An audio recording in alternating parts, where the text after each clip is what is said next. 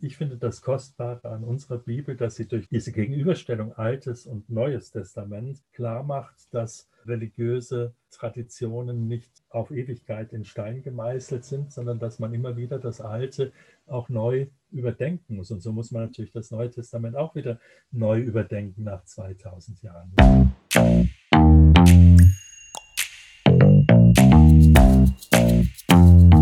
Andererseits. Hallo zum Podcast Andererseits, rund um die Klischees über Kirche und Christentum. Mein Name ist Lisa und ich studiere Theologie in Zürich und in Berlin. Im Podcast darf ich verschiedenste Gesprächsgäste besuchen. Es sind alles Theologinnen und Theologen der Uni Basel, Bern und Zürich. Thema der Folge. Die Bibel, die ist voller Gesetze und Verbote. Doch stimmt das wirklich? Darüber spreche ich heute mit Professor Thomas Krüger. Er ist Professor für Altes Testament und altorientalische Religion und Sprachen in Zürich. Sehr schön, dass Sie heute mit dabei sind. Lieber Herr Krüger, das höre ich tatsächlich immer wieder, dass doch die Bibel sowieso ein bisschen langweilig ist und nur voll von Gesetzestexten und Verboten. Stimmt das so überhaupt? Wie viel Prozent der Bibel bestehen denn tatsächlich aus diesen Gesetzes- und Verbotstexten? Das ist eine interessante Frage. Man kann das gar nicht so einfach berechnen, aber ich habe mal so verschiedene Berechnungen angestellt und bin immer so auf ungefähr 15 Prozent gekommen. Und wie verhält es sich dann mit den anderen Texten? Die Bibel ist ja schon ein ganz dickes Buch eigentlich, wenn es ja. da nur 15 Prozent Gesetze ja. sind. Was, was ist dann da sonst noch so drin? Ja, also es gibt ganz viel Erzählungen natürlich, also sagenhafte Erzählungen, aber auch Geschichts Erzählungen. Es gibt sehr viel Prophezeiungen. Ein großer Teil der Bibel besteht ja aus prophetischen Büchern. Es gibt Lieder, Gebete. Es gibt Ratschläge für ein gutes Leben. Es gibt Texte, die nachdenken über den Sinn des Lebens, über das Ziel der Geschichte. Es gibt Texte, die darüber nachdenken, wie Gerechtigkeit zu realisieren ist, Freiheit, Liebe. Das ist der größere Raum in, in der Bibel und im Alten Testament als die Gesetzestexte. Wissen Sie dann, woher dann dieses Vorurteil kommt, dass das aber eigentlich nur Gesetzestexte sind und sowieso alles verboten wird durch die Bibel? Woher kommt dann das? Ja, das weiß, kann ich Ihnen auch nicht sagen. Das kommt vielleicht so durch kirchliche Erziehung oder kirchliche Vermittlung oder dadurch, dass Leute eben über Dinge, die man nicht genau kennt, entwickelt man natürlich immer gerne auch Vorurteile. wenn die Bibel so ein vielfältiges Buch ist, setzt man grundsätzlich die Texte in ein Verhältnis oder lässt, lässt man die einfach so einzeln stehen als eben Gesetzestexte und dann haben wir Erzählungen oder gibt es irgendwie eine Spannung und irgendwie eine Relation?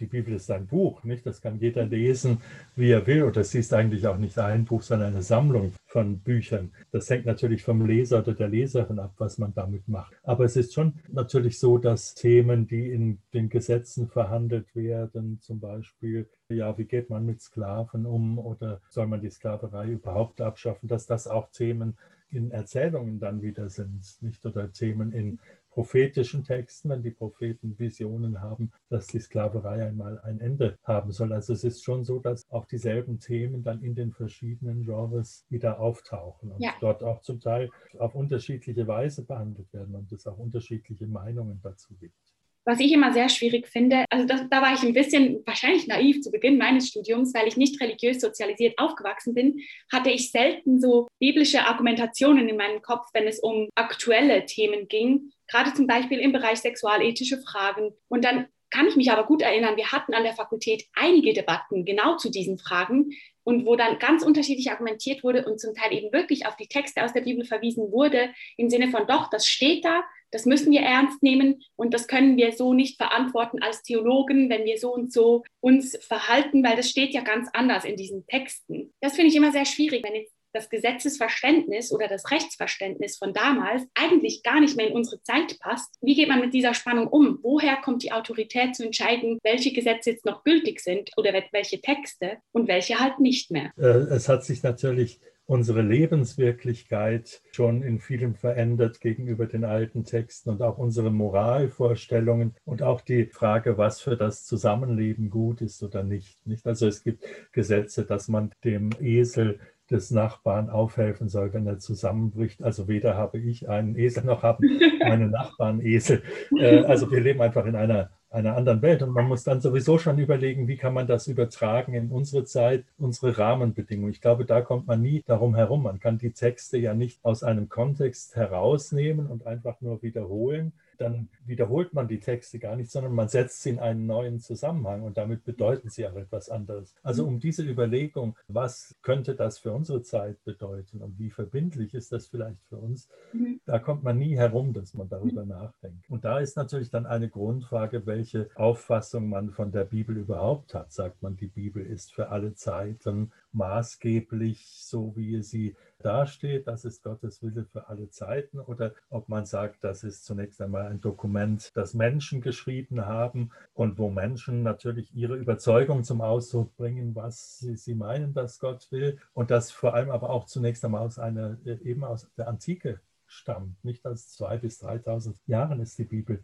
entstanden. Da hat sich natürlich die Welt verändert und ja. haben auch die biblischen Texte selbst ja zu Veränderungen geführt. Also es gibt nicht eine Instanz, die irgendwie entscheidet, so, diese, diese Texte, die sind noch relevant und ja, die anderen, die ignorieren wir jetzt einfach, sondern es sind mehr so aktualisierende Prozesse, wo man einfach im, im Austausch ist mit der, mit der Umwelt, mit dem Kontext und dann versucht, das in die heutige Zeit hinein zu verstehen die Theologie kann das ja nur reflektieren, was da passiert. Ja. Wir können ja nicht irgendwelche Vorschriften den Leuten machen, wie sie mit der Bibel umgehen sollen.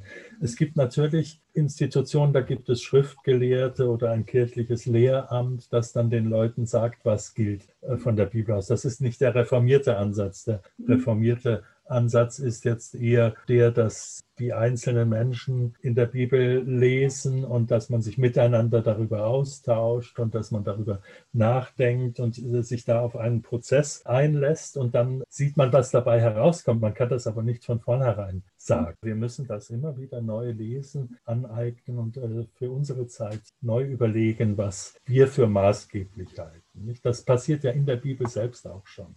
Und wie verstehen Sie das jetzt auch in einer Zeit, wo man recht viele auch Kirchenaustritte verzeichnet und eigentlich merkt, okay, jetzt zum Beispiel machen wir mal einen Blick auf die Schweiz. Es gibt jetzt zunehmend Leute, die sich eher distanzieren von Kirche. Inwiefern können diese Texte überhaupt noch Relevanz haben, beziehungsweise hat es indirekte Relevanz, dass man eigentlich gar nicht merkt, dass noch sehr viel religiös durchdrungen ist oder halt sehr viel von dieser Tradition herkommt? Oder verliert die Bibel, verliert diese Tradition tatsächlich ein bisschen an Relevanz? Ich glaube, dass die Bibel nach wie vor relevant ist und dass äh, man, ich würde das einfach nicht so auf der Ebene von, von einzelnen Aussagen sehen, dass jetzt das alles stimmen muss. Aber es gibt starke Geschichten in der Bibel, über die es sich lohnt nachzudenken, die auch Eindruck machen heute, die einen packen können. Also im Neuen Testament sowieso die Geschichten über Jesus, die machen uns ja auch keine Vorschriften, aber sie äh, lassen uns fragen, was ist eigentlich äh, sind die, die Grenzen zwischen den Menschen wichtig oder sollten wir Grenzen überschreiten zu den Zöllnern und Sündern, zu den Römern? Also Jesus hat ja solche Grenzen nicht äh, akzeptiert und es gibt auch im Alten Testament schon viele Entwicklungen in diese Richtung, dass man also diese ähm, ethnischen, kulturellen, nationalen Grenzen überschreitet auf eine, eine Menschheit hin, auf die Idee, dass eigentlich alle Menschen miteinander zu tun haben oder dass es darum geht, im Leben auch sich für Gerechtigkeit einzusetzen und nicht nur für den eigenen Vorteil. Das dass Liebe wichtig ist, die Hingabe an andere und, und an andere Sachen. Ich glaube, all das transportiert die Bibel. Aber vielleicht wollen das auch Menschen heute nicht mehr so hören. Mhm. Das kann ja auch sein. Unsere Kultur setzt ja viel auch darauf ab, dass jeder Einzelne sein Glück findet und seinen Erfolg. Und da steht die Bibel natürlich ein bisschen quer. Und jetzt haben Sie kurz angesprochen, eben Altes Testament, Neues Testament, Elemente ja. des Alten Testaments, die sich eigentlich schon anzeichnen.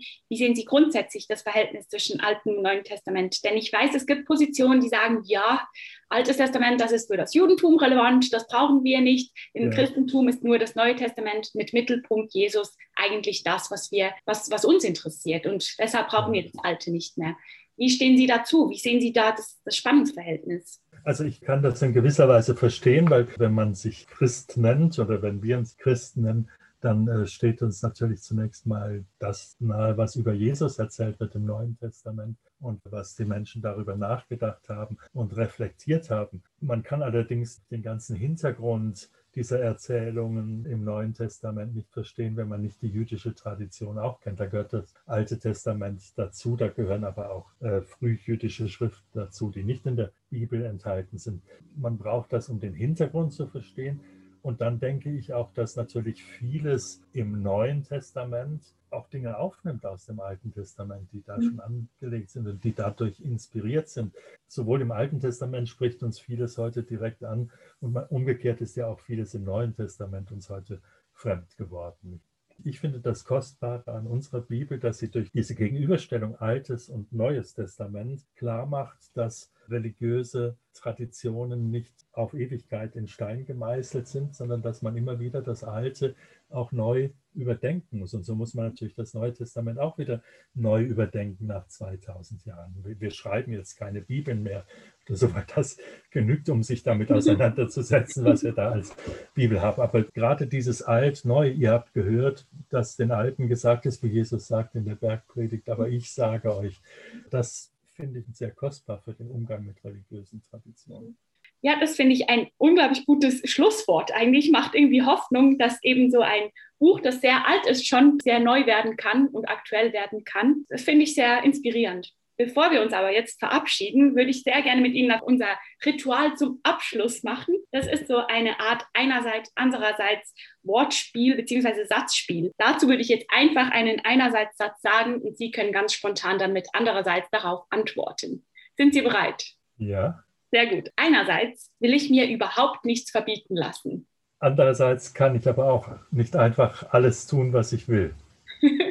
Vielen herzlichen Dank.